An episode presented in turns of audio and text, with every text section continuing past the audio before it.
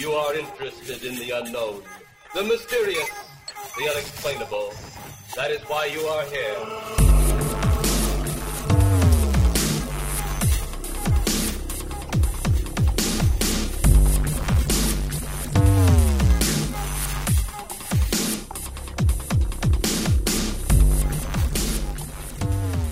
So, welcome back, everybody. Um, hey, I did change the opening again. That's two weeks in a row we're running.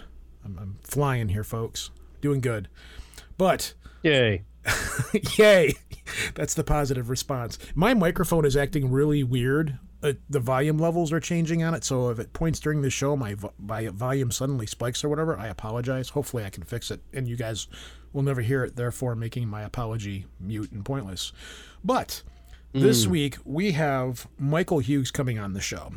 Michael Hughes, um, which I'm sure we're going to discuss with him. Um, th- we probably will end up talking a little bit of politics, but this will not turn into a political show by any means. But I say that because Michael Hughes is the guy that is responsible for starting the whole wizard war, for lack of a better term, with the hmm. the white witches casting spells to bind Trump, so not to hurt him, but to keep him from doing stupid policies or affecting things that are going to affect other people. And on the other side of it, you have the mass Christian churches. Have you seen the videos of these people like in mass mm-hmm. congregations trying to do counter prayer versus the spells that are? It's mm-hmm. it- it's insane. Like like me and you have known Fucking Michael for a little while and we've known about this stuff, but I didn't really know it was that insane until I started Oh, yeah. seeing the It's videos. nuts. It's, like It's nuts. what? It's been nuts the whole time. It's fucking stupid. and Michael at first used to be really he's like I'm not a witch, you know, blah blah blah, but I think he's kind of embraced it as a term of endearment at this point. But anyhow, he wrote a book called Magic for the Resistance. Um, it's rituals and spells for change, blah blah. We're probably going to touch on that a little bit because of his new book. But the main reason he's coming on the show is being that we're strange history nerds. Um, I've always wanted to do a show on the history of the tarot uh, tarot cards, where they came from, how they all got started, and it's it's actually a really fascinating history because it didn't start out as a divination tool. It started out as an actual game. And then things, as they do, got mutated and changed and went along until it's where it's at now, where most people don't know it was a game or even how to play it as a game anymore. And when you say tarot, you just think, oh, that's what people use to, you know, predict people's futures and things like that. And the artwork has gotten incredibly intricate, and the legends behind it have all gotten convoluted and weird. So I said, hey, uh, Michael, um, you know, he I know he taught a college course on this. It was a non-credit course. I can't remember where, but I was like, let's let's do this show. Let's you know, let's come on here and talk about the history of tarot. Which I'm going to basically force him to take this and complicatedly long history and crunch it down into an hour. So this should be interesting and entertaining. So uh, no pressure. Yeah. No pressure. But anyways, so uh, as always, I guess we'll just jump into the interview and we will see you guys at the other side. You're gonna do the bye bye thing. Reggie. what? Uh, Regida? She'll know what it means. Regina. Reggie. Okay, here we go.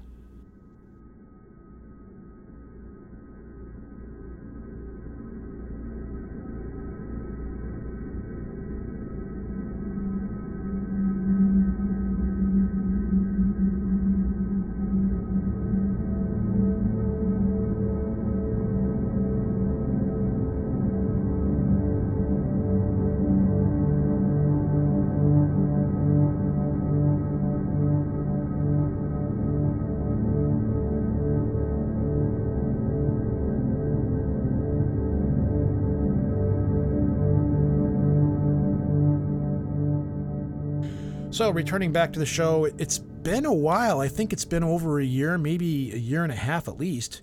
Is Michael M. Hughes. So, welcome back, good sir. It's a pleasure to talk to you. It's always been a pleasure to talk to you on shows that I've been on with you when I've been on Soraya's show and things. Um, and I've very much been looking forward to getting you back here to talk about all kinds of I've crazy been great. stuff. So, how yeah, have you been? Things, are, things are going really well, and it's great to be back on your show. Mm-hmm.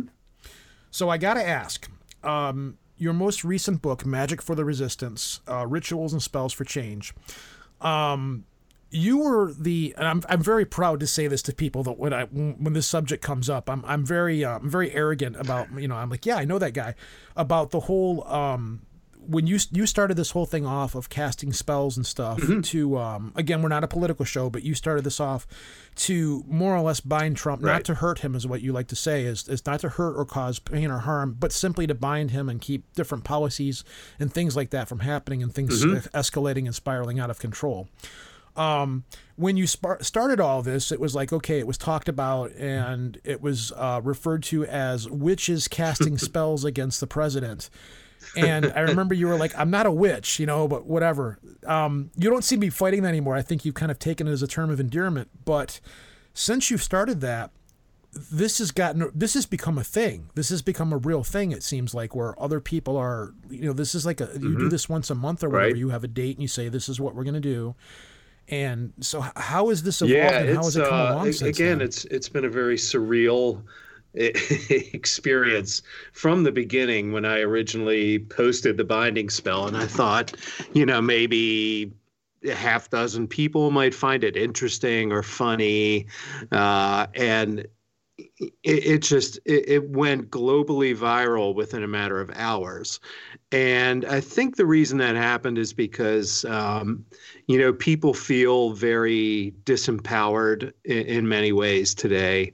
Uh, a lot of people were very upset with the way things were going politically and um, it was just the right thing at the right time. And yeah, I'm not a witch. I practice magic, but I've never practiced witchcraft, um, you know, except for a brief flirtation with it uh, back in the 90s when I was just kind of learning about magic and things like that. But it did become witches uh, versus the president. And I just kind of had to roll with that because when, when the, you know, when the general public hears magic or spells, they think witches. It's just, it's just, you know, culturally what people think uh, because of our popular culture depictions of magic and things like that.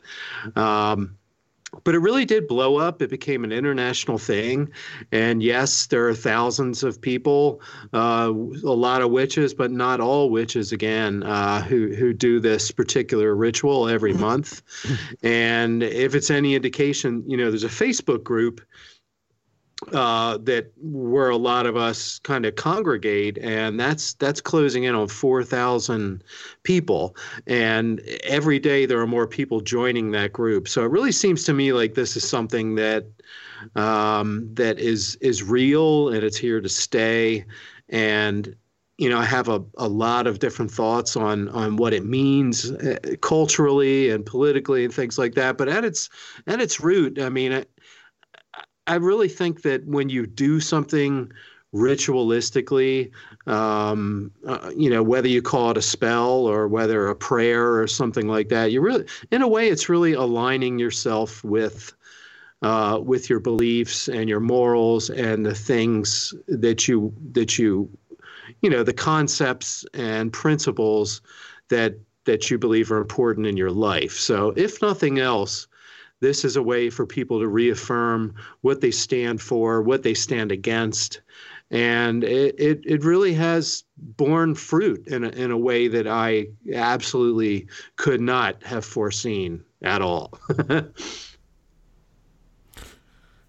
I know you've probably seen it, but I gotta ask: Have you seen the videos of these mega churches that are that are doing the counter prayer, like the counter spell to I, what you guys I mean, are I've, doing? I've Have you- only have you heard seen of it. Um, I Like- know that there are lots of, you know, uh, prayer group organized prayers for the president and things like that. And a lot of people who, you know, have these kind of what I consider strange ideas about him being, uh, you know, some sort of, uh, some sort of reborn uh, uh, or the fulfillment of a prophecy. That's what it is that a lot of them believe. And, you know, I think it's kind of silly, but, um, you know, a lot of people think casting spells is silly too. So, hey, um, but, you know, I, I see it as a natural reaction to what we're doing.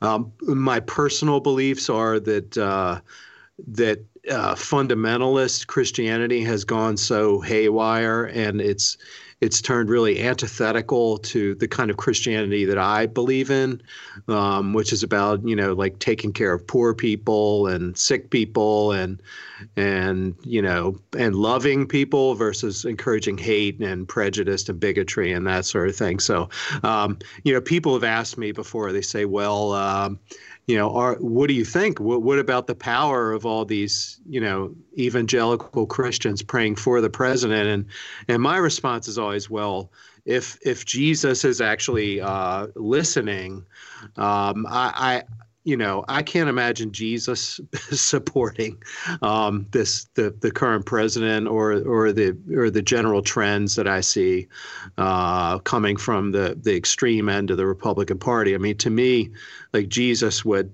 would throw those people out just like he threw out the money lenders out of the temple. Again, you know, that's that's my perception. But I've you know I grew up in a Christian household, and I, I believe the real Christians are out there trying to help people, and uh, versus you know trying to make giant bucket loads of money and saying bad things about people and judging people and condemning uh, people that are different or who might have different you know sexual preferences and things like that. So uh, yeah, I, I, I see it. Uh, but it, uh, I, I don't think it affects what we're doing at all. I got a my daughter come into my to my office a few weeks ago and she had her phone with her and she's like it was an article about mm-hmm. what's going on mm-hmm. in relation to all this magic and stuff like that and she knows she know okay she knows dad's weird you know blah blah blah she knows i have a weird podcast and stuff and she's now that she's older, she actually sends me articles and stuff every mm-hmm. once in a while, some funny stuff here and there. So she's getting a swing of things. But she walks in on her phone and she hands me this and she goes, "Have you seen this? Have you seen what's going on?" I'm like, "Oh yeah, that's Michael. I know that guy." And I reached over wow. and grabbed your book and I handed it to her. I'm like, "That's this guy right here. I know him. That's him." Yeah, it's funny. It's funny to me that that. So, uh, witches are suddenly hot. You know, uh, witchcraft is is blowing blowing up in a way that uh, really I haven't seen a parallel uh, since the 1970s when I was a kid. And the occult and the supernatural and things like that were really, you know, really a big part of, of popular culture, and it's coming around again. Um, I think a lot of it is that um, a lot of younger people, as they generally tend to do, uh, really start to question uh, what what their culture has told them, what their parents have told them, and a lot of them are seeing, you know, becoming disenchanted with mainstream religion. I mean, we see all the the sexual abuse scandals, and we see, you know, evangelicals getting caught like sex stings and stuff like that, and uh, and so I think they're looking, they're they're feeling a need for a spiritual sort of worldview or practice in their lives yeah. Damn millennials ruin I, everything. I love the millennials, frankly. wow. You know, I think I think, I think they're doing amazing stuff. Yeah, so do I. Uh, but they're no I. good and they're lazy. Oh wait, no, they're not. right. Yeah, we kind of we kind of ruin yeah, the economy know, for them, so we blame it on them. Yeah, um, right. We're leaving them a shithole, and it's their fault. right, exactly.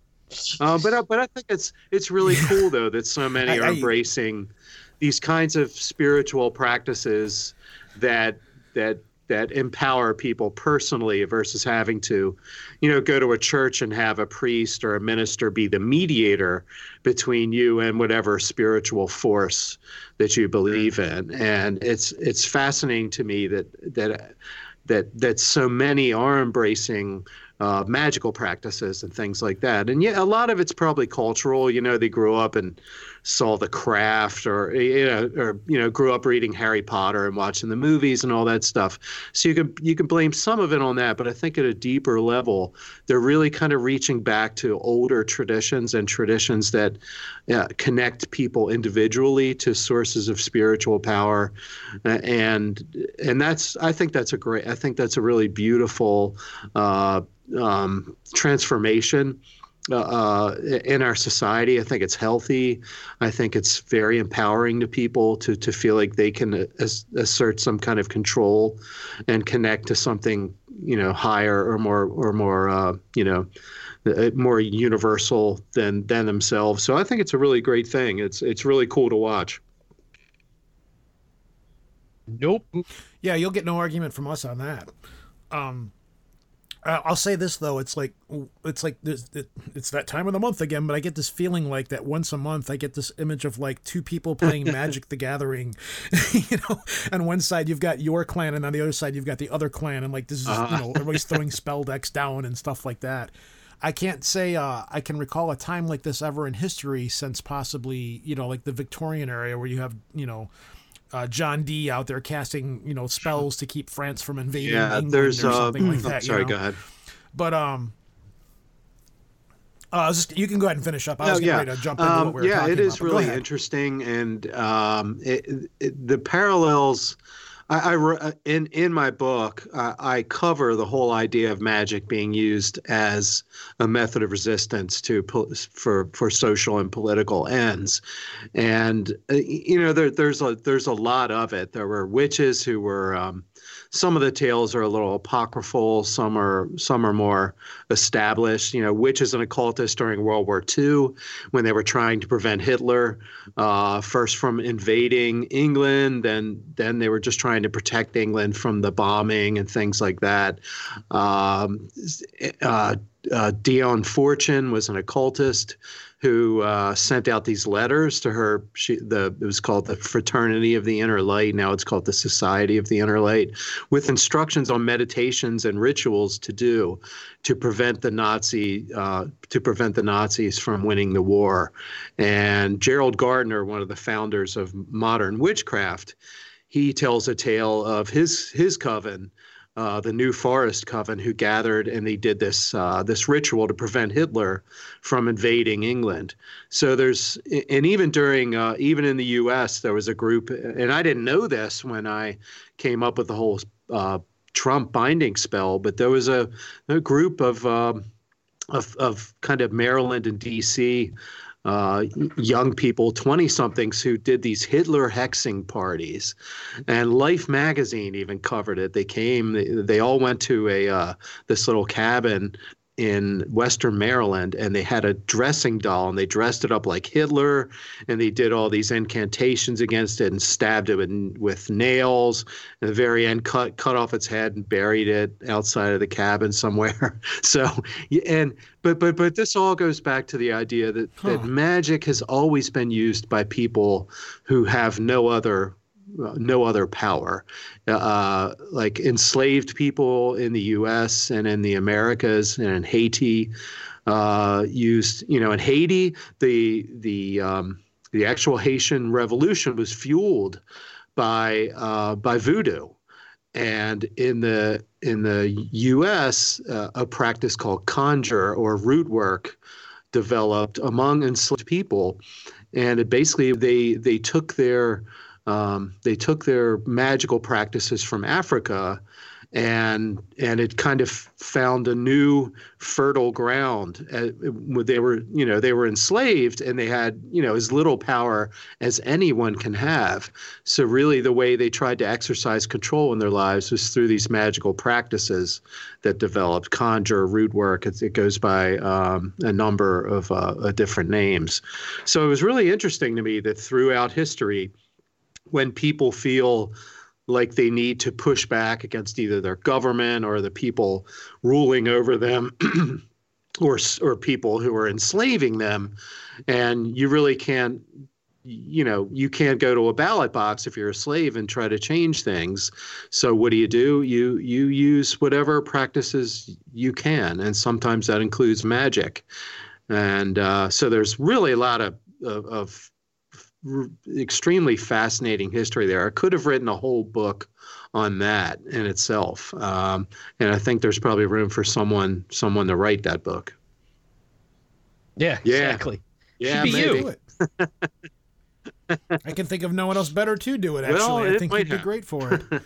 so, um, moving on. Um, let's talk about a subject that we've sorely mm-hmm. neglected on this show, which is tarot. So, tell us the history of tarot. And you've got an well, um, but yeah, you know, where well, did it start and where do we go? Let, first of all, I teach uh, tarot courses. I, I, taught a series of courses called Tarot Boot Camp, and what that was was people would show up in the morning. Uh, I taught at, uh, at I taught this at a program at Johns Hopkins University. In fact, the last time I did it, and it's a full day class, and you start in the morning. And when I was thinking about how to do this class, I came to the conclusion that really, in order to understand tarot, you have to start at the beginning. You have to understand the history. And the reason is because there's so much garbage out there. Uh, there are very few subjects, I think, are so tainted in in the popular culture as as tarot. I mean, you ask people, you know, even fairly intelligent people about the origin of tarot, and they'll tell you it came from the ancient Egyptians, and the Gypsies or the Roma uh, brought it to Europe, and and you know, it's it's all about ancient uh, mystery traditions and things like that, and unfortunately, none of that is actually true. So tarot began um, with playing cards. And a lot of people will tell you that our playing cards come from tarot, but it's actually the other way around. Uh, playing cards, the earliest playing sort of playing cards we know of are, were in China because China invented paper. Um, so you can't have cards until you have paper, unless you're, you know, the Flintstones or something, and you just have big slabs of rock, and and that doesn't really work very well for you know a seventy some card deck. So uh, the first the first cards that we know of were in were came from China, um, and then um, from the Islamic world. Some of the earliest cards we found are called the Mamluk deck, and uh, they were um, they were the Mamluks were a, a, sort of a royal family um, that that essentially drove the Crusaders out of the Holy Land. So it was a, a pretty big dynasty. Uh, but the, some of the earliest cards, and interestingly, they have four suits. That's one thing that's remained standard up up through our modern playing cards and through tarot cards as well. But so we we've had so cards started spreading around, like playing cards started spreading uh, through the uh, Islamic world, and then made their way into Spain and uh, then into Italy, where tarot first originated. And the first tarot cards that we have uh, are from the early 15th century. So they're like from the, the four, like around the 1420s or so. And the first 78 card tarot decks. Um, so let me backtrack. It's like before, so tarot, as it's defined now, is like a, a, a deck of cards of suits just like we have today.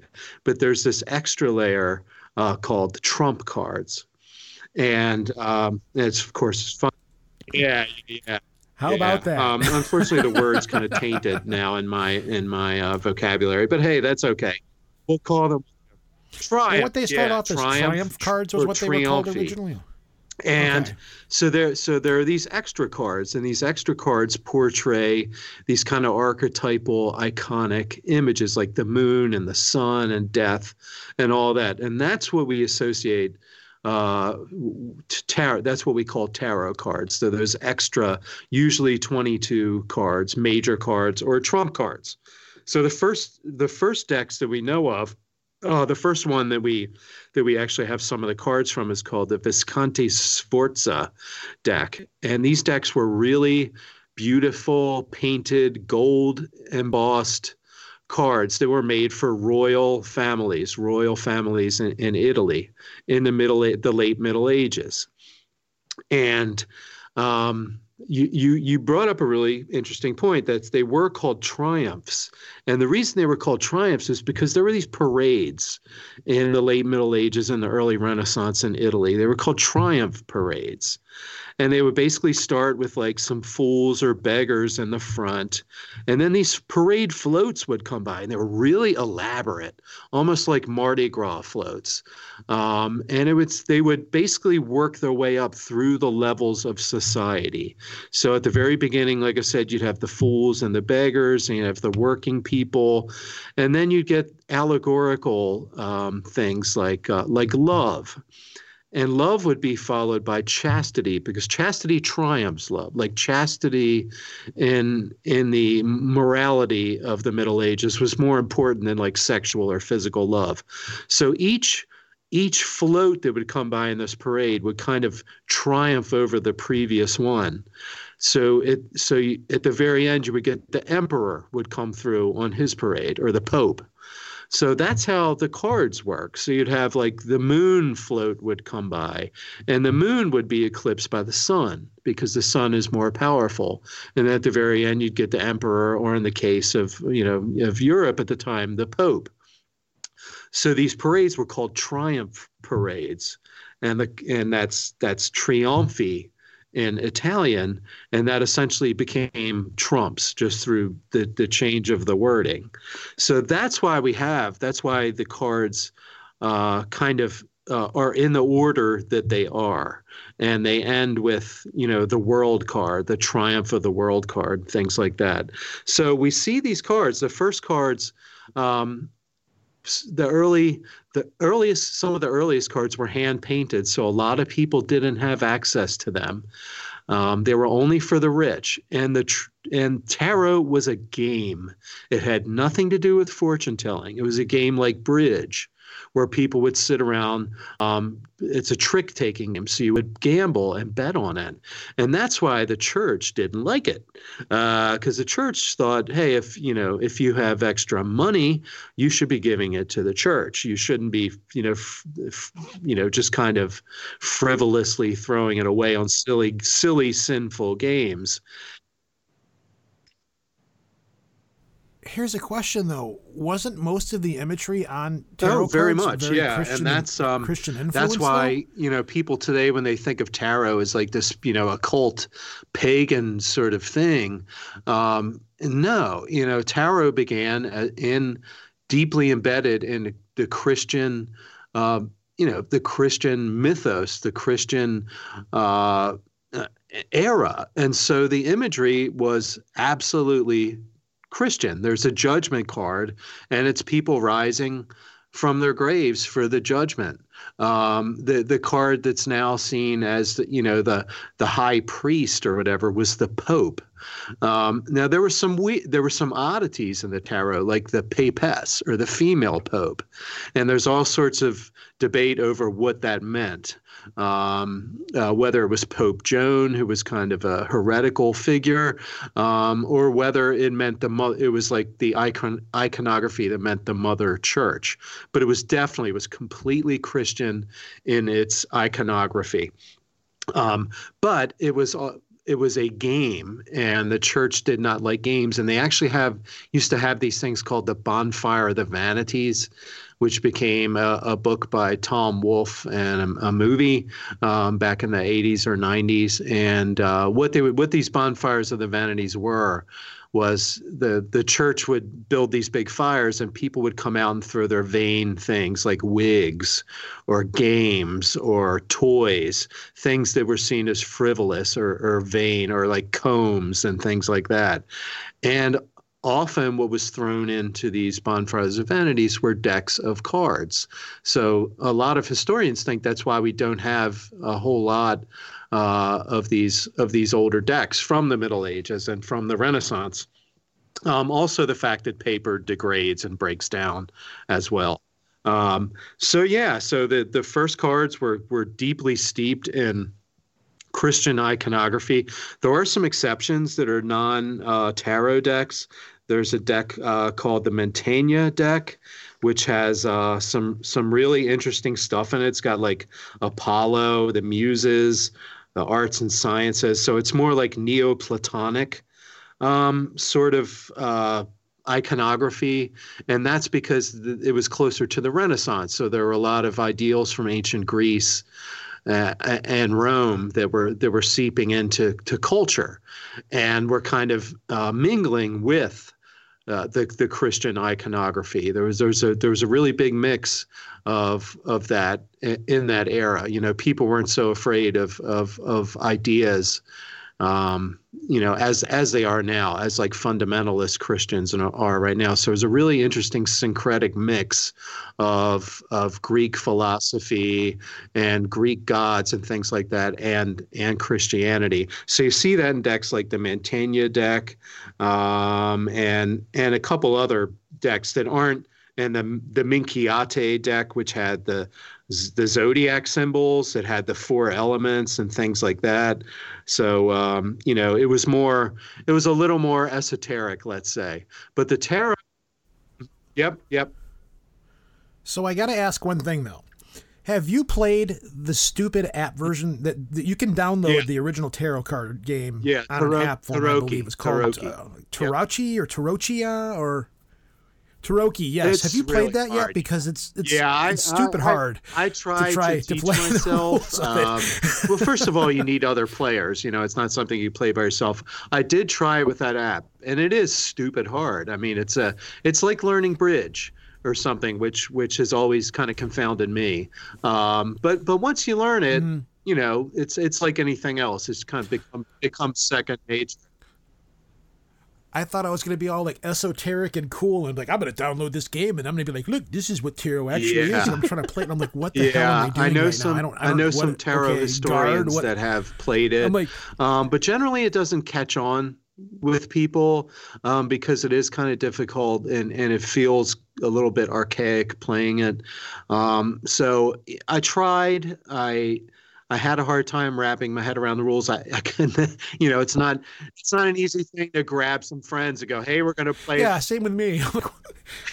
we'll just go to the uninstall it's, button it's hard and to hit round that and forget friends. we ever hey, we're going to play the archaic game of Tarocchi, um, but it is still played. It is it is still played in Italy. There, you know, it's uh, it hasn't completely died out. Yep. So there are still people that Really? that play this game, but there's so much like bullshit about tarot, um, and a lot of that is due to these uh, these occultists in the 18th century, who basically um, made up all these stories, uh, and and because there was a lot of you know, uh, and really where where the tarot became an occult uh, instrument is in the uh, 1700s when uh, basically uh, a whole bunch of uh, French Freemasons who were really interested in esotericism. And unfortunately, uh, there was a lot of uh, Egyptomania going around because. Yeah, because people people were really into into ancient Egypt, but the Rosetta Stone had not been found and deciphered yet. So people had all these crazy ideas of what hieroglyphics meant, and they projected all this, you know, sort of ancient wisdom on onto hieroglyphics that might have said something like, "Oh, you know, Pharaoh Ramses has." You know, has decided to tax the people, you know, 20 sheaves of wheat or something like that. They would look at something like that and come off with this, you know, really deep esoteric interpretation of it. And so there were all these these ideas that were floating around that were based on a false history. But these guys didn't know it. You know, they were they were smart people. They were into history, the the best history that was available to them. They were into esoteric ideas. So they started looking at at the tarot and and finding, you know, a lot of really deep symbolism in it and there is a lot of deep symbolism in it and and, and it, it grew out again as you as you brought up of christian iconography but then um, there was a guy named uh, uh, Etteilla who saw um, a woman reading playing cards and he got really into the into using playing cards as divination because that was that was getting pretty common in the 1700s, just regular playing cards, not tarot cards. So he wrote a book on divination and tarot cards. And then he saw a woman reading tarot for the first time and he was blown away. And he said, Oh my God, this is the wisdom of the ages. Like these 22 cards uh, said something to him and blew him away in in in such a manner that he kind of dedicated his life to sort of understanding them. And he and uh, another Frenchman called uh, Court de Gebelin, who was, and these guys are all Freemasons, so they're very they're very into esotericism and occultism and things like that. Um, and de Gebelin was a friend of Ben Franklin, interestingly too, who was also a Freemason. And uh, but Court de Gebelin made this observation that changed everything. He looked at those 22 cards, and and he said, "Wait a minute." In the Hebrew Kabbalah, there's 22 spheres on the Kabbalistic tree of life, and that was where everything changed. So he wrote that the tarot cards are the embodiment of of Jewish Kabbalistic uh, wisdom and uh, and esotericism. Now, the Jews had nothing to do with tarot cards, um, and Kabbalah at that time, which began as a and is a distinctly Jewish um, esoteric tradition, a, a, deeply spiritual tradition, had been kind of hijacked by some some Christians uh, who kind of, yeah, who kind of, who kind of. As it does wow, happen. Really? Yeah. um, and they, so, so this Christianized Kabbalah um, became, and I pronounce it that way only because that I a a rabbi told me that's how it's pronounced, and most people say Kabbalah or something like that. It doesn't really matter but he pronounced it Kabbalah. So that's yeah, that's how I, I say it. Well. And it sounds silly. I'm sorry. that's what the rabbi told me. Um, so they so that's when everything changed, and all of a sudden, people were looking at this deck, that this game, and these especially these 22 cards, um, these really special cards, with all this you know wild imagery on them, and at that point, it just it it it changed completely, and from that point on tarot was seen as an esoteric teaching tool, as uh, as embodying kabbalistic, um, you know, ideas and things like that, and. and Eliphas Levi, who is uh, responsible for more than anyone for the the uh, probably the popularization of these ideas that that the tarot is a tool of Western esotericism. He wrote, yeah, yeah, let me ask you something real quick though before we go too much further because um, I'm real curious. The original tarot cards is this where our common deck of regular playing cards comes from? Because I see yeah. a lot of clubs, hearts, diamonds, things like that. Did that borrow from yeah, one, well, tarot did, did came one from, come from the other, uh, or something like that? Tarot came from play, uh, playing cards, uh, like I said, and then and all the way back to the Mamluk decks, which are like in the 1200s, I think, they had four suits. So somewhere along the line, four suits became the norm. And back then, the Mamluk cards were um, staves. Uh, and um, scimitars, they were like curved swords. So uh, the the Europeans didn't understand the curved swords, um, so so they they changed the iconography. So and you can actually and I have a diagram that I use in my classes from a book by Robert Place, who's a tarot historian, scholar, and artist, that shows how those symbols have changed and they've become more abstract throughout time. So like um, the a club um, in the in the tarot decks are actually like you know like literal club like clubs. There's and so there's you know you see people holding a giant stick, things like that, and there were. Yeah, yeah, yeah. There were there were. wasn't um, there polo sticks they, or something they were like actually, that at one time? Yeah, there were there were sticks that were. Yeah, well, and if you're Canadian, that, that's what they sticks. originated as. In the Mamluk deck, they were used for playing for playing uh, like polo, but the Europeans didn't understand that. They didn't understand the curved swords, so they they just kind of changed things around. So the the polo sticks became staves. Uh, the swords were straightened out into you know like more huh. European style straight swords, things like that. Cups became hearts. Um, so and and uh, so it's really fascinating to look at how these symbols have mutated over time till they became these really abstract um, sort of symbols that we see now um, on our playing cards. So yes, yeah. So what what you see in tarot cards okay. with with the suits and tarot cards, it, it's just it's they just basically changed and became sort of more abstracted through time. Um, and in some like in some countries that you know instead of a spade or something they'll have an acorn, things like that. Even today uh, across Europe, some of the some of the images are a little bit different. Uh, but it's interesting to me that the, the the the suits have there's always been four suits. Um, that seems to have, to have stuck like all the way back to those Mamluk decks in like the 13th century and all. Uh, yeah. So next question is this where solitaire came from? I've read that somewhere before as well that it's theorized that solitaire evolved from the idea of how you lay tarot cards out and how you read them, and that's yeah that I've, the game of solitaire. I've actually never that. heard of that, I, or am I uh, just uh, so? Uh, yeah, I, I, think that might be one of those okay. many myths. Never mind. That Are, Moving on. yep. yep.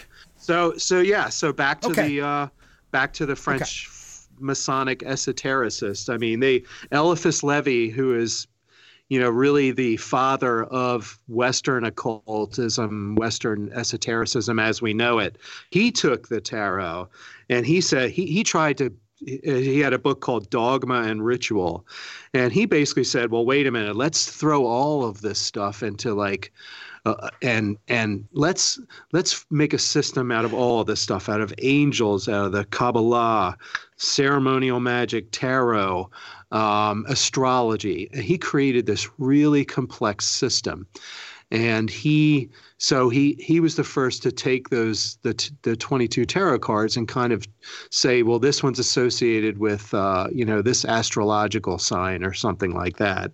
So he started this, um, and then from there, uh, esotericists, just as they are wont to do, you know, they started building their own systems and taking his ideas and and and building and building on that until uh, where the next really big jump in the occult tarot is with the Hermetic Order of the Golden Dawn.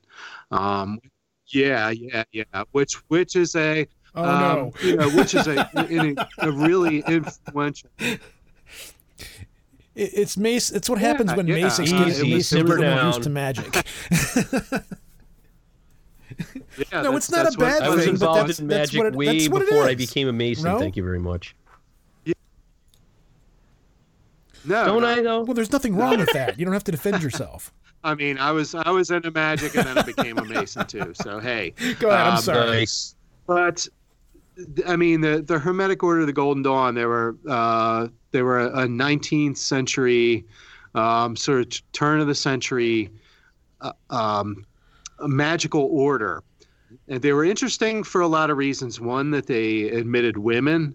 Um, they they they came the the founders of the Hermetic Order of the Golden Dawn. We'll just call it the Golden Dawn, for the sake of not using so many words.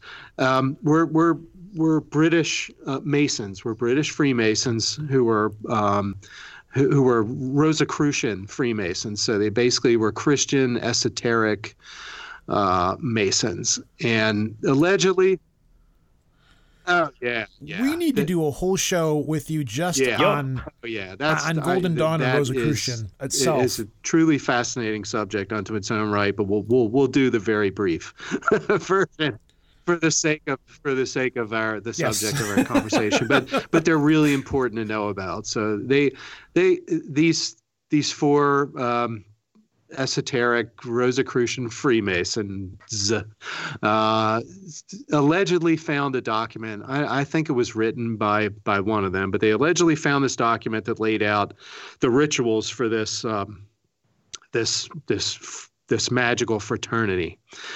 And they proceeded to go about building it, and they had some really uh, major thinkers and artists of the of the time, including William Butler Yeats, uh, the great poet, and um, I mean, they just really the cream of the crop. Lots of artists, lots of theater um, people from the time, and things like that. Um, scientists. It was really, it was really high class Victorian. Uh, membership in this in this occult organization, and at the basis of it was the tarot. The tarot kind of wove through all of the rituals that they did, all the teachings that they did. It was one of the first things um, that that that you learned was was how to use the tarot. And they mapped it all of the cards onto the tree of life and all these complicated ways and things like that. And that really changed um, everything. Um, they took they took all that stuff that Eliphas Levi had come up with and like ex- expanded even upon his complex magical metaphysical system and made something that people are still um, people are still doing Golden Dawn magic today. There's Golden Dawn orders all over the world. Um, I practiced it for a while, uh, and ironically, what made me kind of stop practicing it was when I started studying the history of tarot, because I, I, you know, I started realizing, wait a minute, this whole system is built on the idea that the tarot is this ancient, you know, ancient form of magic and this ancient wisdom. And it's not you know it's it's a game. It was a game that was developed in in the 15th century. So why am i practicing this this complex system of magic that has at its root stuff that's not true, stuff that we know historically now is not true. Um, and just to step back too, the, the the cards that the the Golden Dawn were using were called the the Tarot de Marseille, because Marseille, France, um, really big uh, printing became huge in Marseille, block printing. And so so you could print these huge sheets of cards on on giant wood blocks through and you put various layers of inks down and you know just kind of like it was early printing um, done on on these giant wooden block printing presses so for the first time people could mass produce cards so tarot cards exploded in popularity so the decks um, that the Golden Dawn were using were these French Marseille decks, and I happen to collect them. They're they're my favorite deck. They're the decks that I actually use for reading for people too. Um, and then so. Oh, you don't you don't have the uh, the uh, oh god, what are some of the most? The really I mean, there's the gummy there tarot. There's uh, like, you know, the tarot of kitty cats. Oh yeah, there's, there's you the know Rick Morty one. I saw Rick and Morty one. Slap. Yeah a brand on or or an idea or a you know they've yeah. Okay. Let me ask you this.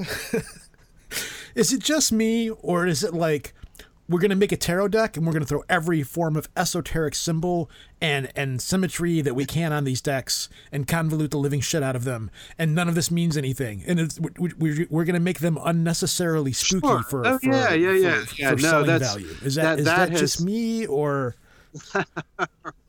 pentagrams. Right, we need right, more right. pentagrams. Let's make it like a Motley Crue you know, that that all. that's a great point because that goes back to the Golden Dawn. Um, they the Golden Dawn. Uh, uh, MacGregor Mathers, who was the kind of the guru, and went kind of insane at the end, as a lot of gurus are, are often do.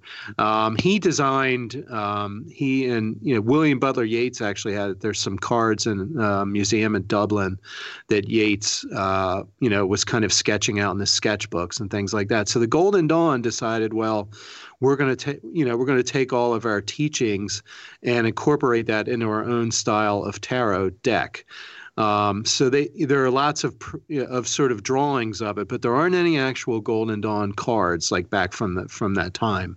But the next thing that happened uh, was in 1909, and that was the publication of what's known as the Rider Waite deck, and that's that's the one that's became the most common, and you still see it everywhere. And most modern decks are kind of a riff on the uh, the Rider Waite deck, and that's the one people are familiar with because you know they've seen the Led Zeppelin album as the Hermit, uh, yeah, and things like that, um, or the Magician and the Fool. The iconography is just so prevalent in society that when people think of tarot they think of that imagery or the death card and things like that or strength and you know when you, people who know tarot when you say the name of the cards they they can see it and so that that deck was um, that deck was designed uh, by Arthur Edward Waite, who had been a member of the Golden Dawn.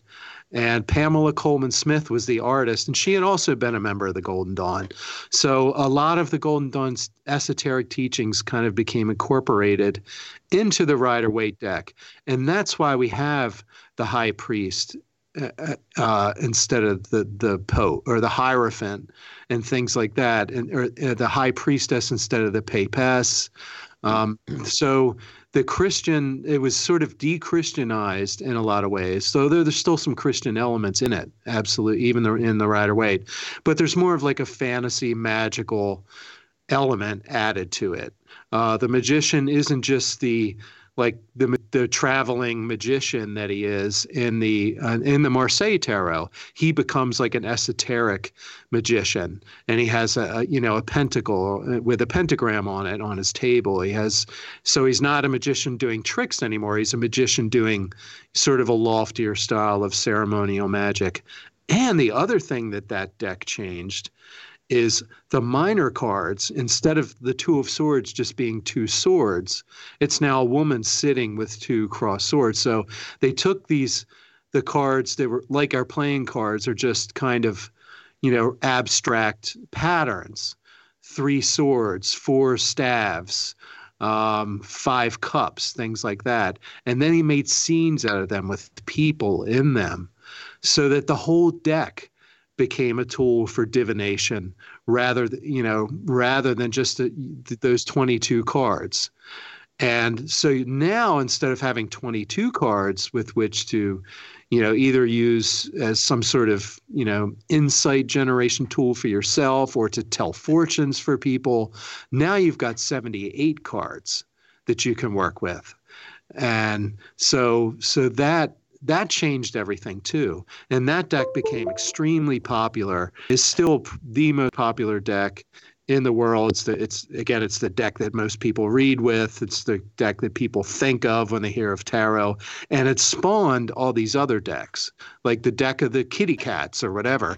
It has kitty cats.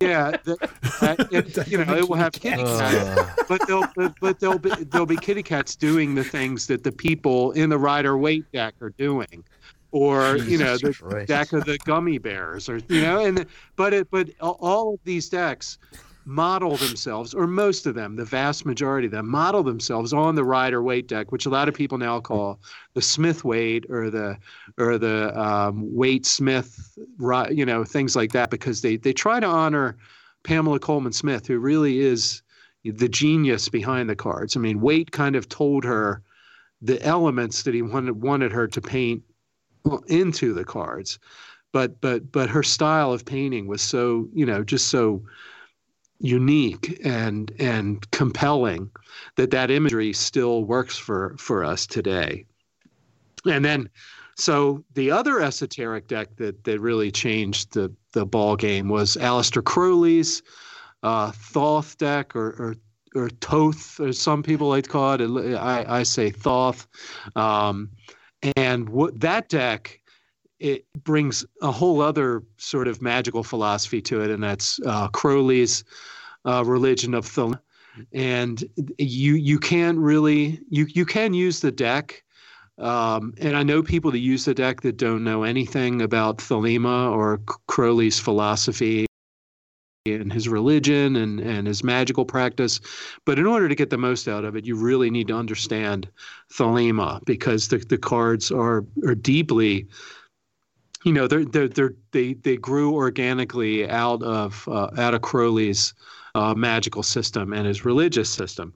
Um, but that's probably the second most uh, common commonly used uh, of the of the of tarot decks. Most popular. It's been reprinted, you know, hundreds of times since 1944 when the first edition of of the cards were printed.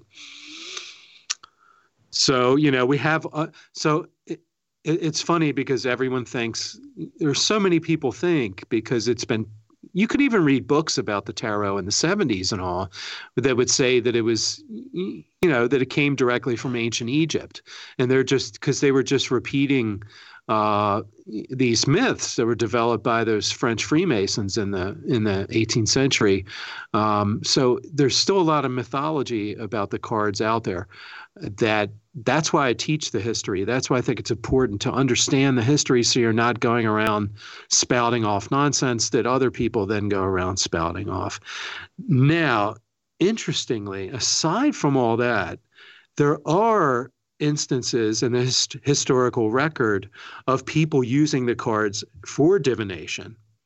Um, going back to the 18th century and even earlier, there's um, there's an instance from Venice uh, in 1589 of a woman named Isabella Bellocchio.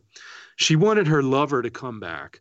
So she burned these lamps to the devil. She knelt down, she undid her hair and let it hang by her side. She took her, she she took the devil tarot card and she put it up there. She was told by someone else that to do this. Um, so apparently there was there was folklore about using the devil card, and one can understand why. I mean, you know, people have always the the deck is full of these like really powerful, even the older decks, you know, uh, even more so than some of the newer decks that are purposely filled with, you know, pentagrams and occulty sort of stuff. I mean, some of the old devil cards are, are just really powerful imagery.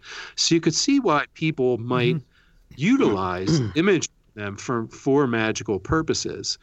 Um, so, you know, well, it's very easy to see how the church could come along and say this is of the devil. Everything's of, of the devil because you have swords, you have well, exactly. But you have like the hanged right. man. You have the, the right. devil card. You know, there's all these things in there where if you're from the outside and you don't know and you believe what you're told and you right. follow the flock, well, yes, I can see that what he's saying right there. That makes yeah. perfect sense to me. Yeah, it's so, interesting. You know, it, yeah, it makes well, total that, sense. It's good that you brought up the hangman because that's that's another of these kind of enigmatic cards in modern decks that people have all these you know interpretations of of what it means for them and what it means in a reading. But in the early decks, it was anyone looking at that would obviously know what it was, and it was a traitor because traitors were hanged by one foot. So that was the card of the traitor. Now you look at like you could look at the rider waite deck, and it's this it's this individual hanging from one foot, and he's got his other foot kind of in an angle behind him, and he's got this glowing nimbus of of light around his head. So you know the Hanged Man card now has all these esoteric sort of connotations. When back then it was just a, a, a dirty traitor, you know, who who had been hanged by his foot uh, because because that's that's how they were hanged. So it's really fascinating to watch how you know something like that has evolved over time to be something so different now what it is so how many cards have been added from the original deck of the tarot cards how many like the the hanged no, man no, wasn't part he, of the was, original was one uh, the original yeah the it, lovers it's, wasn't it's part maintained of it either? 78 cards ever since the 15th century so th- those 22 cards okay have for the most part remained the same since the the, the earliest decks that we know of.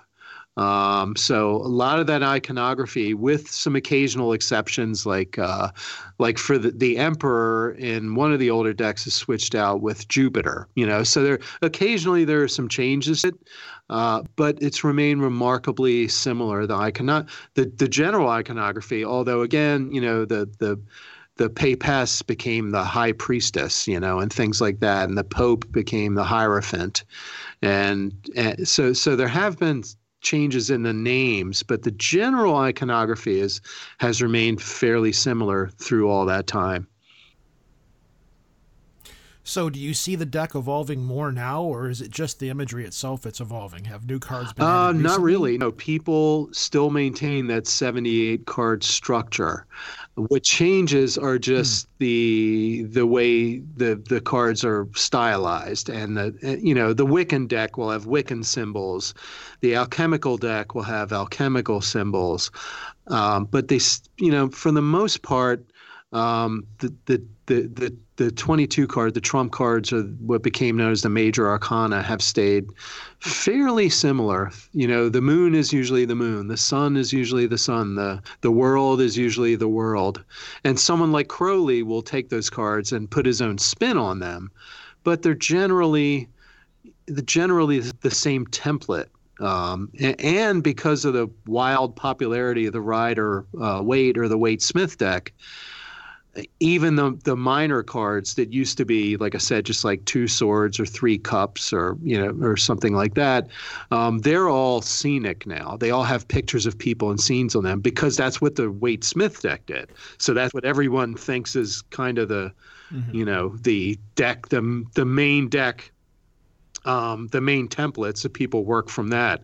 Although if you go to Europe, uh, people still read with those 22 uh, major cards, and that's how I read. It it it was like a, a, really interesting jump for me to go from using decks that had 78 cards full of people doing things, which makes it a lot easier for for people who are starting to read with. Now I only read with the the Marseille decks from the from the um, 17th century, and I only use I only not, I mean not reproduction. that sounds so hipsterish, though. I only read from the Marseille right. decks. No, no, Perhaps you've no, never heard I mean, of them. Sure, I'm sorry. You you certainly, you know, I mean, I could see where someone could see it that way, but um, there's no, no, no. But but to me, those are the anyways. most powerful uh, kind of paradoxically because there's not all this esoteric stuff on them. They're they're simpler. They're all, they're cartoonish almost because they were used. They're, you know they were engravings printed on from wood blocks, so you you couldn't make all this fancy stuff. I mean, you had to make them fairly simple. And for me, the simpler the cards and just using those 22, paradoxically, it opens up a whole new um, you know uh, all sorts of new insights when I'm actually doing readings, either either for myself or other people. So, and I should I should acknowledge who kind of put me onto that, uh, and that's uh, uh the the filmmaker cult filmmaker Alejandro Jodorowsky, who who's famous for his movies Holy Mountain and Santa Sangre and all these like crazy cult just psychedelic, wild movies from the, uh, the the 70s and 80s. He's still around. He wrote a book called The Way of Tarot, and it's all about the the Marseille deck. And his story is that he was he, he, you know he was a filmmaker so he traveled a lot and everywhere he'd go he'd collect tarot decks he had thousands of tarot decks and he met um, Andre Breton, the famous surrealist painter, and he was all he was kind of like a fanboy of this, you know, this this famous artist. So he he showed him the the uh, Smith tarot deck, and he's like, "Look at this! Isn't this amazing?" And Breton said, "He's like, this is crap." He said that there's it's so obvious, like all the symbolism is so obvious, and he said the only valid tarot is the Marseille tarot. He said, Those cards are intriguing and deeply moving, but they never divulge their secrets. So Jodorowsky went home, threw away all of his thousands of tarot decks, and he started using that Marseille deck and wrote a book about it called The Way of Tarot, which I recommend to anyone who's interested in in in using the Marseille deck. Um, it's it's a really amazing book and it totally changed my head around um, to the point where I only use like sort of the reproductions of these older decks now, not because I'm a hipster. um, and I know it does sound hipsterish, like oh, I only use you know curated bespoke uh, decks in my practice, but but just because I find them. Uh, so much more rewarding and my my readings are better uh, i find that my my readings are more insightful and I get a lot more out of them.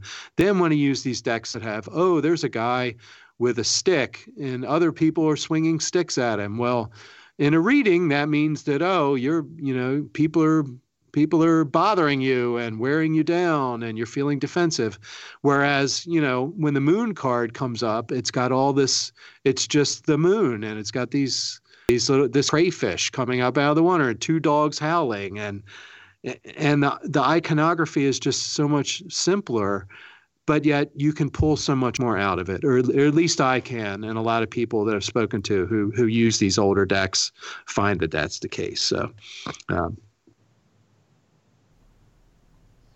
so the next logical step we have to go to if this was in fact a game that started out as a game and then excuse me, then was convoluted over time. All of the stuff about fake Egyptology was thrown into it. Um, everybody got their hands on it and did their thing to it. Um, Crowley, there there was a guy ahead of his time for marketing purposes, but um, if if all this is what it is, then how does it work? How, how you know how does how does tarot actually end up being a divination tool, and how does it work? For Right. I wouldn't say it's garbage. You know, it's history. based on garbage. Yeah, yeah, but but but no, I know what you're saying. You know, the Well, I the don't mean to- stuff yeah, that these, yeah, I don't mean to put it that that way, the you know I'm saying. the 18th century and 19th century occultists made up about it is garbage. That that is true. It's incorrect. Um, so so Correct, yeah, yeah. but but somehow it works. How does it work? Well, I like to think that um, divination is kind of um, the way divination works and why tarot works is when you take s- symbols you take symbols and you randomize them and especially when they're symbols that are really charged with a lot of meaning for people um, eh, eh, you know symbols that might be you know very fundamental or archetypal to our being like eh, or, or things like the moon and the sun and the stars and things like that.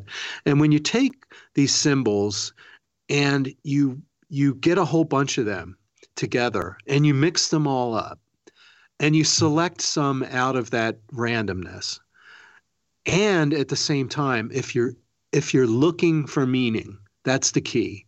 So the cards themselves you know all these there are all these I'm, in a lot of tarot groups and things like that and i talk to a lot of people about tarot and there's these things like no you have to you know smudge your cards if they belong to somebody else or you know sit, you sit the, no no seriously Huh? yeah no and and don't let, Okay. don't let other people Well, I, I guess yeah, I can d- see where don't let other people from. touch your cards they'll get their energy on them and stuff like this i understand that and i respect people that believe that but to me these they're just pieces of paper with ink on them you know Mhm. the, the, the, the cards themselves aren't magical in any way what's magical is when you bring your consciousness to it.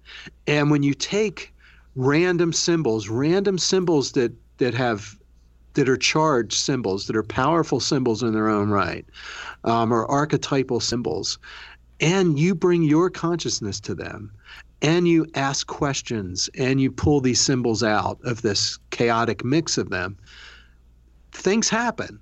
Um, you know th- that's the way like runes work or people throwing bones or, or sticks or uh, or or the I, the I Ching and leaves. things like that.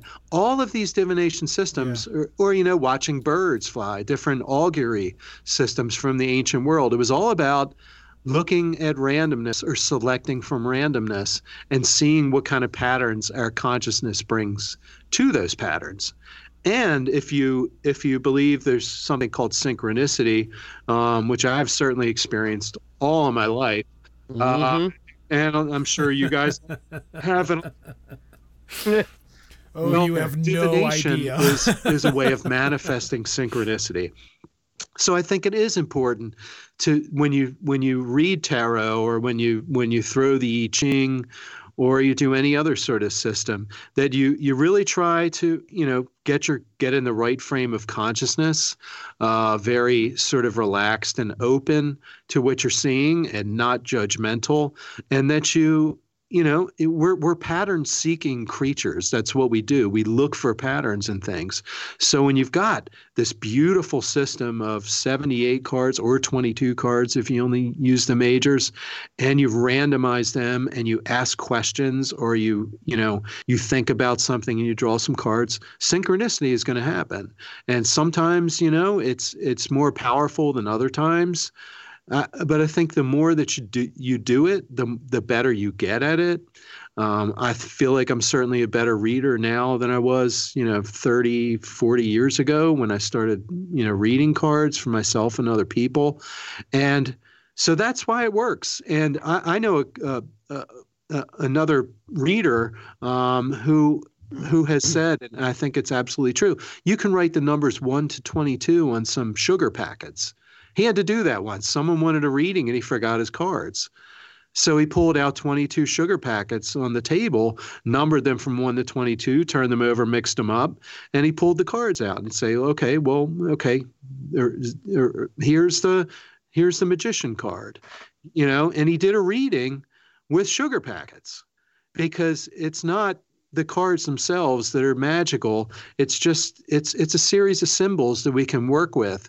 And when we work with these symbols and we work with our consciousness and our imaginative facilities really interesting stuff can happen. And I, I t- you know people always ask me well how does it work? And and how does you know because i'll do a reading and it, it will just be like uh, blow blow someone's mind.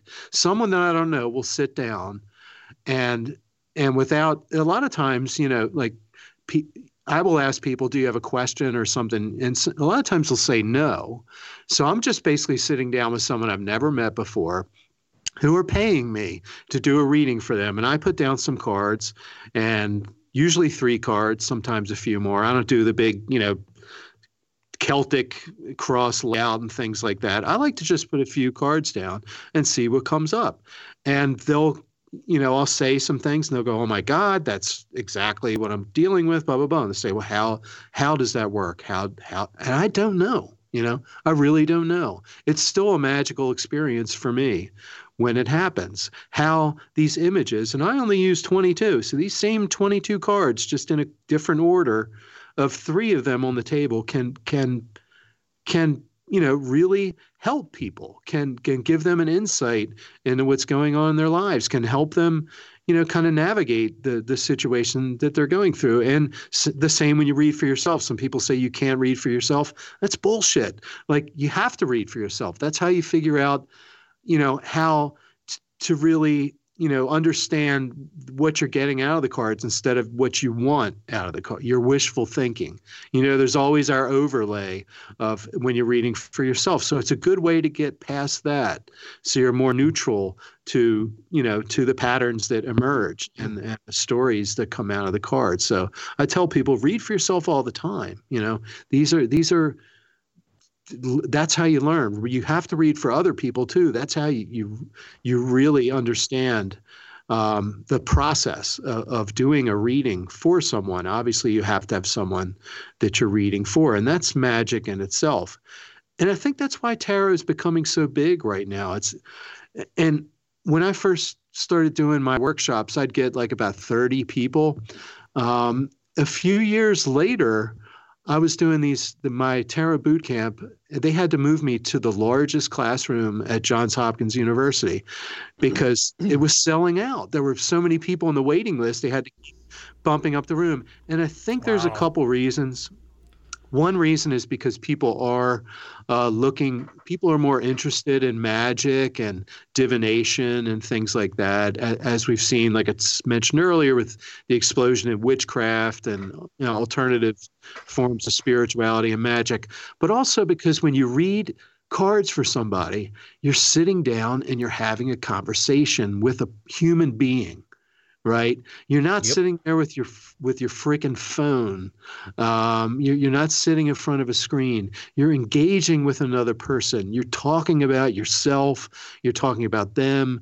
You're telling stories about yourself. It's just like a it's a human connection, and I think so many of us uh, get so little of that, or so so much less of that than we used to that that sitting down with another person and opening up and talking about your life and what's going on in your life over these sets of these really powerful sets of images it's you know it's appealing. It's appealing to people because if it fixes something or it fills something that that that's missing in a lot of us today. It's true. It kind of goes back to what we were talking about at the beginning of the show about how all of this stuff is starting to make a turnaround, is starting to come back again. Because you can find tarot decks, tarot cards, yeah. and stuff all over the place now.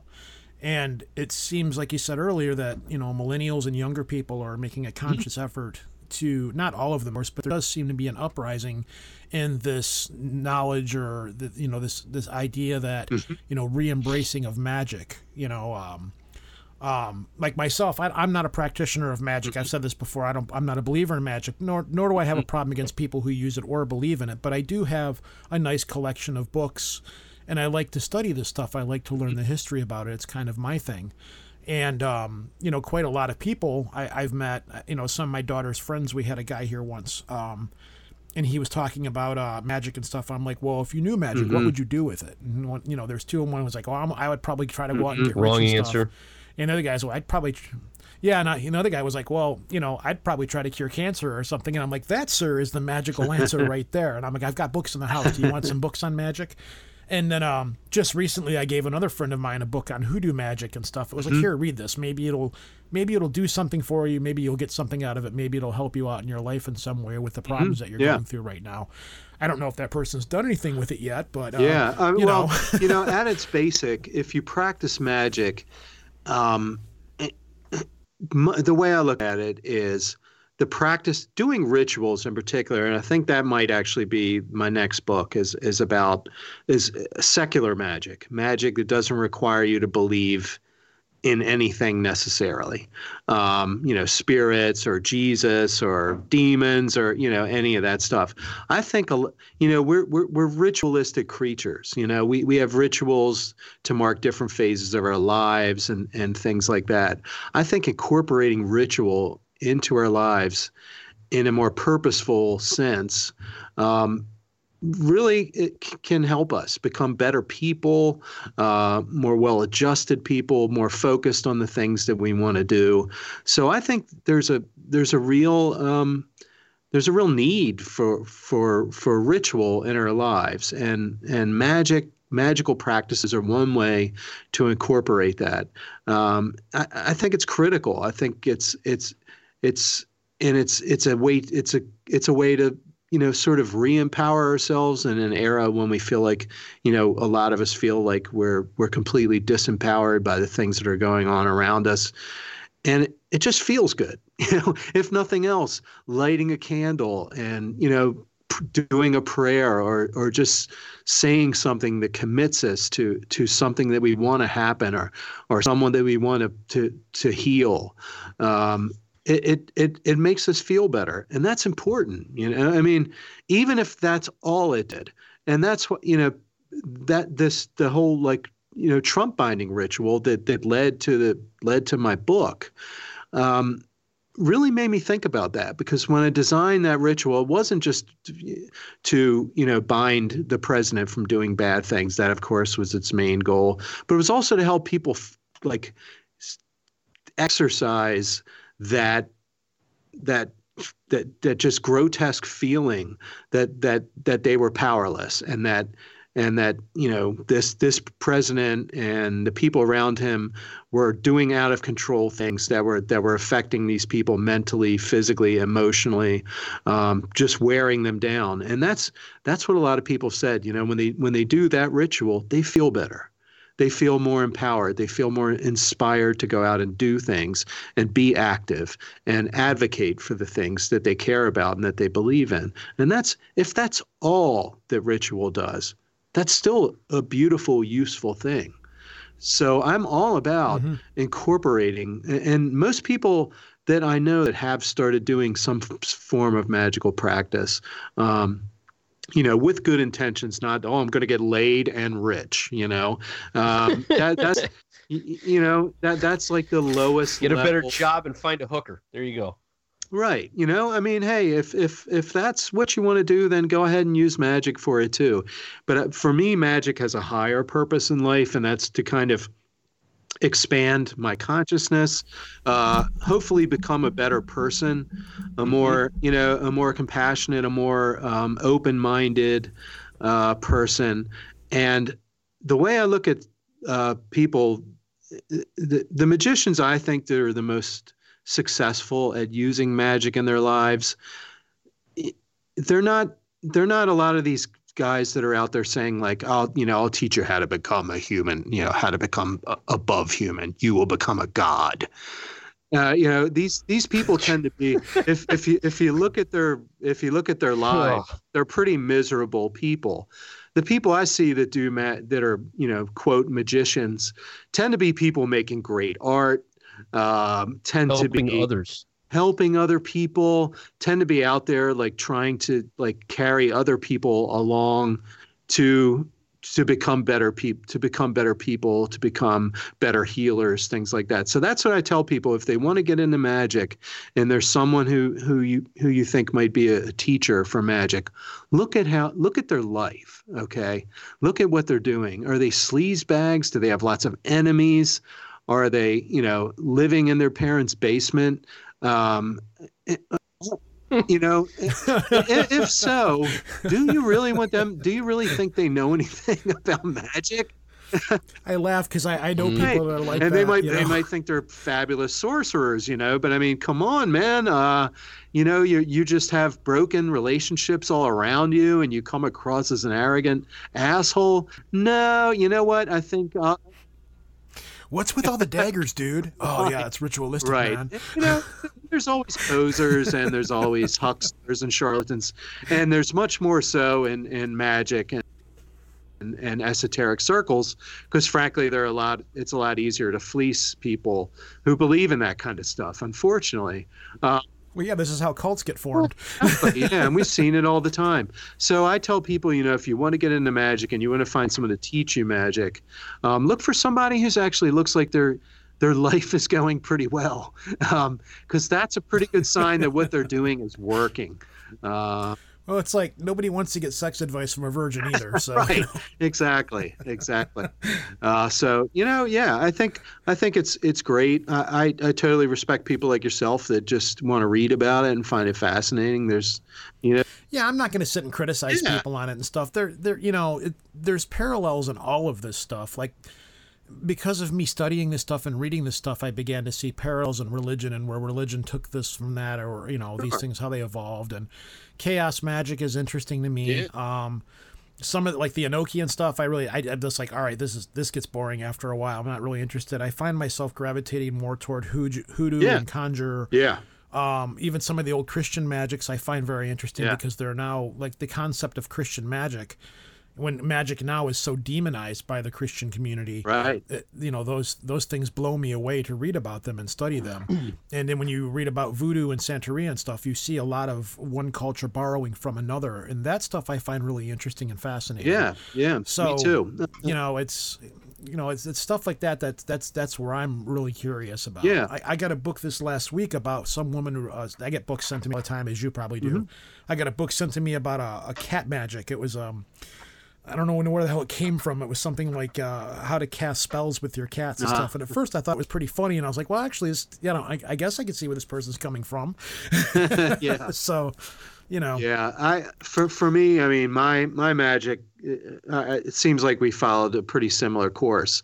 Um, I was real into Sarah. You know, first I dabbled in Wicca uh, when I first started thinking about practicing magic because I've always been drawn to like occultism and stuff like that. Just from a, it's just you know, I'm a kid of the '70s and I grew up with In Search of and uh, Oh, you yeah, know and, yeah, and all that stuff. And Yeah. I mean, the whole decade was just like steeped in in occultism and the supernatural. So and it's always just felt right for me. I've always that the loved it. Satanic Panic. Right, right, yeah, Yeah. Um, but and then I got you know real heavily into the Golden Dawn magic and all that, and then I you know I I explained my my uh, my eureka moment with the Golden Dawn magic when I started studying tarot. I talked about that, and it, so at that point I sort of did a deep dive.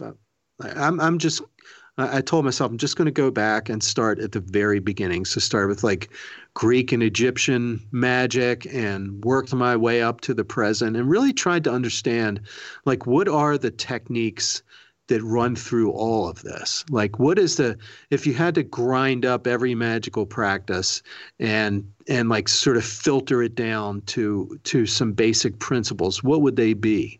So that's what i did. And that that too made me made me realize that like folk magic tr- traditions that are much simpler i think are much more uh, much more useful uh, much more powerful than these these really complex ceremonial magic where you have to make this you know this little uh, you know this this sort of uh, what do you call it? I'm losing my my words, unfortunately. But Spooky circle. yeah, no, make, making these little, X? yeah, A sigil, yeah, yeah. making like sigils of Mars on the on these discs of made of particular metals, and you have to do it at the at the proper planetary hour and and all this stuff. I mean, that's great if you do it and it works for you. And I had some really extraordinary experiences when I was doing ceremonial magic, but but when I when I tried to sort of get back to the roots or to the basis of magical practices, that's when things really started clicking for me and making sense. And uh, so, so yeah, I, I mean, I, it, because basically magic is consciousness and ritual. It's directing your con, changing your consciousness and directing it through ritualistic uh, actions with some physical stuff, usually, you know, whether you use a wand or some kind of rock or crystal or candles, things like that. And so I think the best magic is really the simplest when it's aligned with your most concentrated consciousness. So you don't need all that, all that, you know, gewgaws and, and knickknacks, all the ceremonial stuff uh, that can cost you a ton of money, or you know, like I spend hours making all my you know golden dawn implements and things like that. And now i just use like a, a, single candle and you know a feather and like a dish of salt for earth and a cup of water. And it just really simplify things down. Um, and tarot cards. Again you know just kind of bring it all back. Like tarot cards are really powerful iconic imagery and they lend themselves very well to to meditations and visualizations and also to practical magic as well. Well we've been, we've had you on here for over an hour now um, which is rare for us. Wow it's, well, but that's okay. that that's perfectly yeah. fine.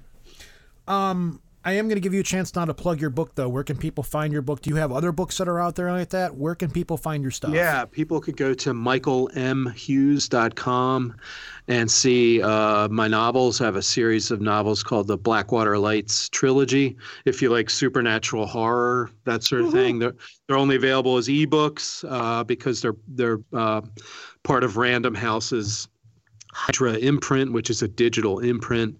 Uh, so you'll have to read them on your phone or Kindle or iPad or something like that. But uh, they're they're fun if you like supernatural horror thrillers, and they have a lot of magic in them too. And there's even a tarot scene in the first book. Hard to believe.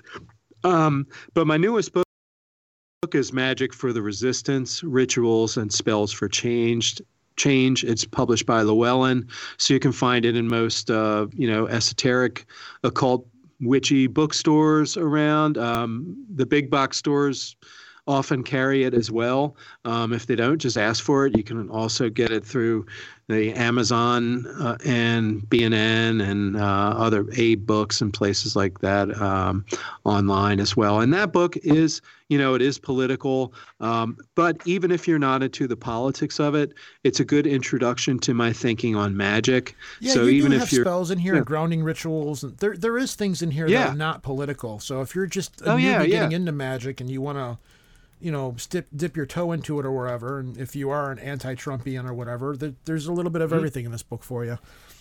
Yeah, I mean, it's in it in the, the history, like I talked about earlier, is was really fascinating to me. Like like looking into how magic has been used politically uh, and against you know um, governments and oppressive regimes and people and things like that. So that was really that that part's really fun. But yeah, if if, if even if you're not uh, you know super politically motivated or you know it's still what i tried to do was make it a really good 101 intro book on secular magic.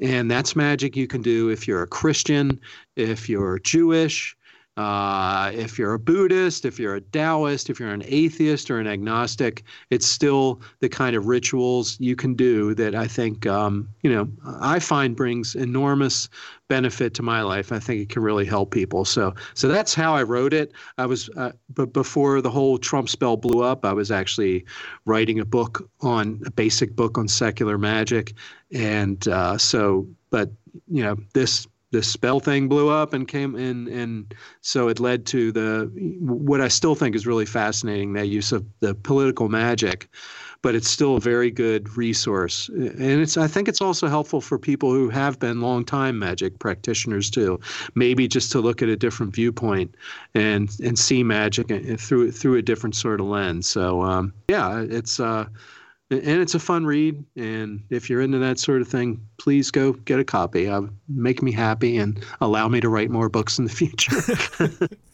um, cool thanks for coming on and doing this, man. It's it's been a blast talking to you. Yeah, you're always somebody fun great. to talk to. You're always full of knowledge, and you're always willing to teach. And you're an easy guest to have on the show. I can just sit back and sip my beer and, and let you go on autopilot. Thanks, Mike. Yeah, appreciate it, and, and I love your show. It's uh, you know, you're you're insightful, and I, I, you know, it's always one of the better uh, shows I enjoy being on. So please, please invite me back sometime. I'm happy to come back. Oh, on. absolutely, Absolutely, no man. question Thanks. on that one. Want to get in contact with the show or listen to back episodes? It's easy. Go to www.projectarchivist.com. On the right side of the page, you'll find links to our archives, as well as links on how to get onto our Facebook page and follow us on Twitter. If you want to leave a voicemail for us, it's 734 681 0459. Yes, we do listen to all of them. Or if you want to talk to Lobo directly, you can call 203 212 9975. Yes, that will in fact put you in touch with his cell phone. If he's available, he will take your call and talk to you. If you're just looking to send us an email, you can do that at projectarchivist at gmail.com. Don't forget to look for us on iTunes under the podcast section, or you can stream us right to your phone with the Stitcher Android app for free. So, Michael M. Hughes, um, that guy is so easy to interview. It's like, it's kind of hard because I was like, I was trying to ask him questions, but I didn't want to cut him off, though I had to a couple of times just to get some stuff out there. So uh, it sounds like we're going to be I having didn't him. say boo. What's that? I didn't say boo. Well, you didn't. I was. was I was asking listening. you. Yeah, I was like, okay. I, well, No, I could. In that episode, I could totally see why you didn't really have anything to say because me and you were both enthralled with what he was saying. So that's why I, I was. had nothing to add. I've I've fiddled with tarot most of my uh, history in esoteric work, but I mean, you guy you had, we had a guy on that is like he knows his shit. There was Yeah. no reason for me to say a word. I myself don't have a tarot deck yet. I, I bought one for uh, Allison Thurman, who's been on the show a couple of times. She's a good friend of ours. Um, and uh, a little while ago, I, I like Aaron David from over at Charm the Water was selling a few. He had a few decks and stuff he was getting rid of. So I was like, wait a minute, you know, I'm her being a friend of ours, and she was on at the time that the auction was going on. I'm like, I'm gonna hook this girl up because she's so cool to us. And uh, I think I, I either I think I got her one. I have it sent over to her. I'm thinking about picking up the alchemical one just because you know how I am with alchemical stuff. It'd be cool just to have laying around or whatever, just to be able to say, yeah, here's my tarot deck or what have you. Um, but I did see the Rick and Morty one last week, and that was absurd. Just so stupid. I just can't. There's Hello It's Kitty ones. There's all but- kinds of them. But um, it sounds like we're gonna try to get him on here sooner than later. To uh, there was a few things that we touched on in the show, and afterwards I was like, hey, can can we go back and retouch on these topics? And he was he was very open to do it. It's just a matter of scheduling and stuff. So hopefully we can make that work. So um, moving on. Um, I have I have it's story time. I I finally went out and had my uh, my tattoo cherry popped this week. I uh I got a I yeah I got my first tattoo. Um, I got One on of my- us. One of us. there, there's there's funny things to this and that. Well, I have a friend that really wanted me, you and another you and another friend, um, and they who knew they are. I was like, I really want to get this tattoo. I've been wanting to go, get a tattoo for a long time, and, and you guys were both like, do it, do it, do it. So, and then uh, when I was down in Daytona, um, Aaron was down there with us hanging out, and we, we went to a uh, tattoo parlor, and the guy was like, well, this is what you want, and uh, it was like it's gonna be like uh, eighty bucks or something, and she so badly wanted me to she's like i'll pay for half of it for you and i'm like nah at the time i was kind of having a panic attack because of the crowds and stuff i'm like this i don't want to do this here so i came back home found a local guy and uh, the company was called all star tattoos and i went into this place i went into all these different tattoo shops i'm like here's the tattoo i want and what it was it was my kids names in germanic uh, viking runes and it was real simple. It's I, don't want to get crazy. I just wanted my kids' names on me, but I wanted it because of how we are. I was like, I want to kind of look a little spooky, a little bit mystical, or whatever.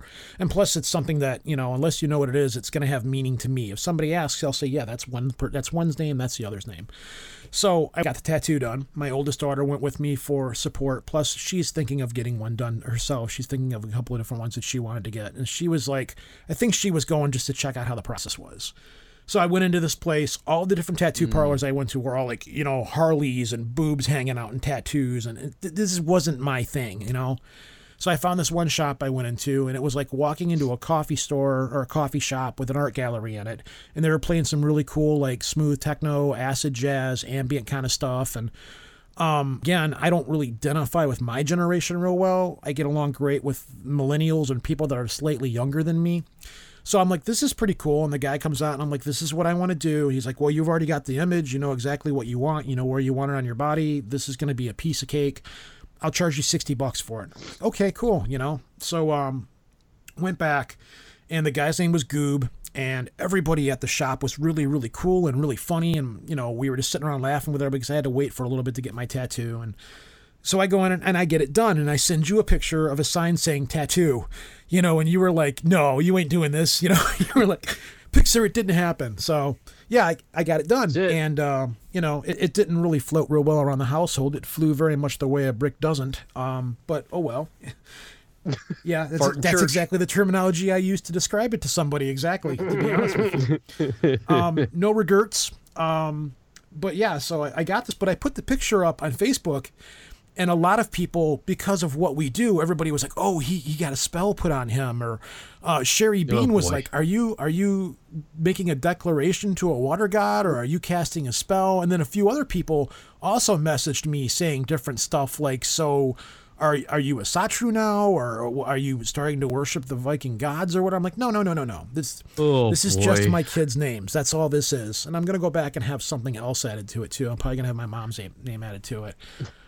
Thank you, But Uncle it's just funny, you know. I put it out there, and then I had a guy come up my work the other day, and he was like, uh, "Are you a white supremacist?" I'm like, "No, why?" And he goes, "Well, you've Yeah, you've got those symbols on your arms, and that's what white supremacists use at their rallies." And I was like, "Oh man, I never took that into consideration that somebody might say that." So very polite, like, "No, kids' names. That's one kid. That's the other." That's why I shaved off my goatee Because of white supremacy. because I was told by a woman that I respect who also happens to be Puerto Rican told me I look like a white oh, supremacist Oh, supremacist no, with you it. did so I was not. like, nope. No, no See way ya. did you look like a white supremacist. You're you look like a Puerto Rican with a goatee. So I, I don't see how a Puerto Rican. That's like saying you're a Jewish Nazi. It just doesn't work. So Well, when I shave my head, they do the same thing. You're a skinhead. yeah, whatever. Yeah, I, I fit that I mold better than you do because I frequently buzz almost all my hair off all the time. I've got a goatee and now I've got these symbols on my arm. But um, so yeah, but it was it was just funny how How to be a white supremacist starter kit. Well, what's funny is because the people that do practice Asatru, they they get really pissed off when they see the white supremacists come in and try to like co-opt their language. And there's a big, big movement amongst them that's like, leave our shit alone. You you already took the Nazi. Yeah. It's the same thing that happened during Exactly. the Nazi, them using Yeah, the you already things. took the Nazi symbol and made it your symbol, and it's not what the symbol was. Stay the hell away from us, you know. And there's a big movement in that community to push these people out. And of course, white supremacists being white supremacists are dumbasses. So you know, Well, you know, yeah, there's, There's that. Um, but it was just it was all kind of funny how it all went down and everything, and you know, it was just like immediately like, are you casting a spell? Is, is this that or is that what? What does this mean? You know. But Yes. Sherry Sherry Bean had the funniest thing. She's like, are, are you declaring yourself to a water god or are you trying to?